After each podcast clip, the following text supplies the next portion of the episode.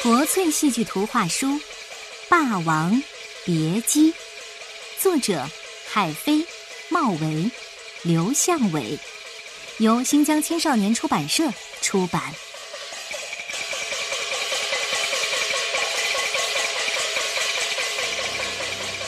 秦朝灭亡，西楚霸王项羽和汉王刘邦争夺天下，刘邦拜韩信为元帅，联合各路诸侯攻打项羽，将项羽陷入孤立无援的境地。项羽骁勇无敌，与刘邦鏖战了多年，几乎战无不胜，攻无不克。此刻见大事不妙，却也只好坚守驻地，等候援兵，同时寻求突围的机会。韩信以足智多谋著称，他一边派谋士李左车去楚营假意投降，一边到处张贴讨伐和辱骂项羽的檄文，想激怒项羽出兵和汉军决战。楚军的援兵迟迟不到，汉军又百般挑战，是奋力迎战突出重围，还是继续等待援兵，项羽左右为难。李左车一向巧舌如簧，在他的怂恿下，项羽没有听从群臣的组建，打定主意要冒险出兵与汉军决一死战。项羽的宠妃虞姬美丽聪慧，文武双全，她跟随项羽征战多年，很了解项羽独断狂傲的个性。虞姬试探着劝项羽继续深沟高垒，等待援兵，可勇猛刚烈的项羽却铁了心的要和刘邦对决。项羽和刘邦短兵相接，两军交战不久，刘邦就假意败进了九里山口。项羽本想乘胜追击，又怕中了诱敌之计，于是下令收兵。刘邦见计谋落空，又想出一计，他命令李左车施展激将法，劝项羽趁早投降。项羽怒火中烧，带领楚军主力追赶上去，不料却陷入了韩信十面埋伏的圈套，两军杀得天昏地暗。最终项羽因为寡不敌众，被汉军围困在垓下。项羽枪挑数员悍将，但却难以突围，忧心忡忡地回到营帐中。虞姬备好酒为项羽解愁，项羽心情烦闷，酒后便合衣入睡了。虞姬走出帐外，望着月空沉思，忽听到四面的敌营中传来一阵阵楚歌，那歌声让楚军人心惶惶，一些军士开始弃甲离营了。虞姬急忙唤醒了项羽，听着军营四周响起的楚歌和爱骑乌骓马的嘶鸣，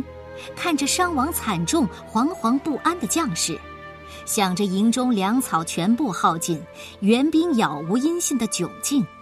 西楚霸王悲从中来，心想自己再也无颜去见江东父老了。项羽回到帐中，一边饮酒一边慷慨悲歌：力拔山兮气盖世，时不利兮骓不逝，骓不逝兮可奈何，虞兮虞兮奈若何。意思是力能拔山啊，豪气压倒天下英雄，时运不利呀、啊，乌骓马却不肯走，乌骓马不走就随他去吧。虞姬啊虞姬，你可让我怎么办呢？虞姬从来没有听过项羽如此深情悲凉的歌声，她更换了一身华丽的戎装，手持双剑，边歌边舞，姿态既婀娜又刚劲。项羽深知虞姬的用意，他是想唤起自己的斗志。汉军从四面八方潮水般杀来，项羽要带虞姬一起突围，虞姬却不愿拖累项羽，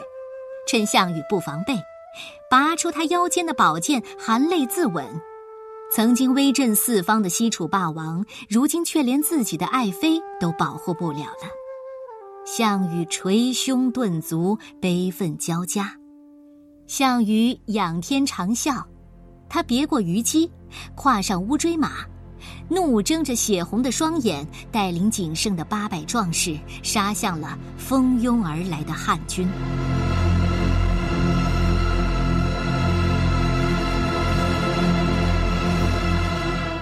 《霸王别姬》是闻名中外的京剧剧目，剧本改编自明代的沈采所写的《千金记》，并参考了国剧宗师杨小楼和京剧名旦尚小云一九一八年演出的《楚汉争》的剧情。一九二二年的时候，在北京第一舞台首演，由临界大王梅兰芳饰演虞姬，杨小楼饰演项羽，获得了空前的成功。此后，梅兰芳大师经过数十年的潜心打磨，以精致考究的扮相、细腻感人的唱腔和刚柔并济的双剑舞，让该剧成为观众百看不厌的梅派传世名剧。京剧《霸王别姬》具有很高的艺术价值，早在一九三零年，梅兰芳大师应邀赴美演出，让京剧首次正式登上美国的戏剧舞台。作为重点演出剧目的《霸王别姬》就受到了海外观众的热烈欢迎。二零一四至二零一六年，由著名京剧表演艺术家尚长荣、史一红主演的同名 三 D 京剧电影《霸王别姬》先后在美国、法国、日本、英国等国上映，获得世界 三 D 电影最高奖金卢米埃尔奖，让国粹戏剧在世界范围内得到广泛的传播和认可。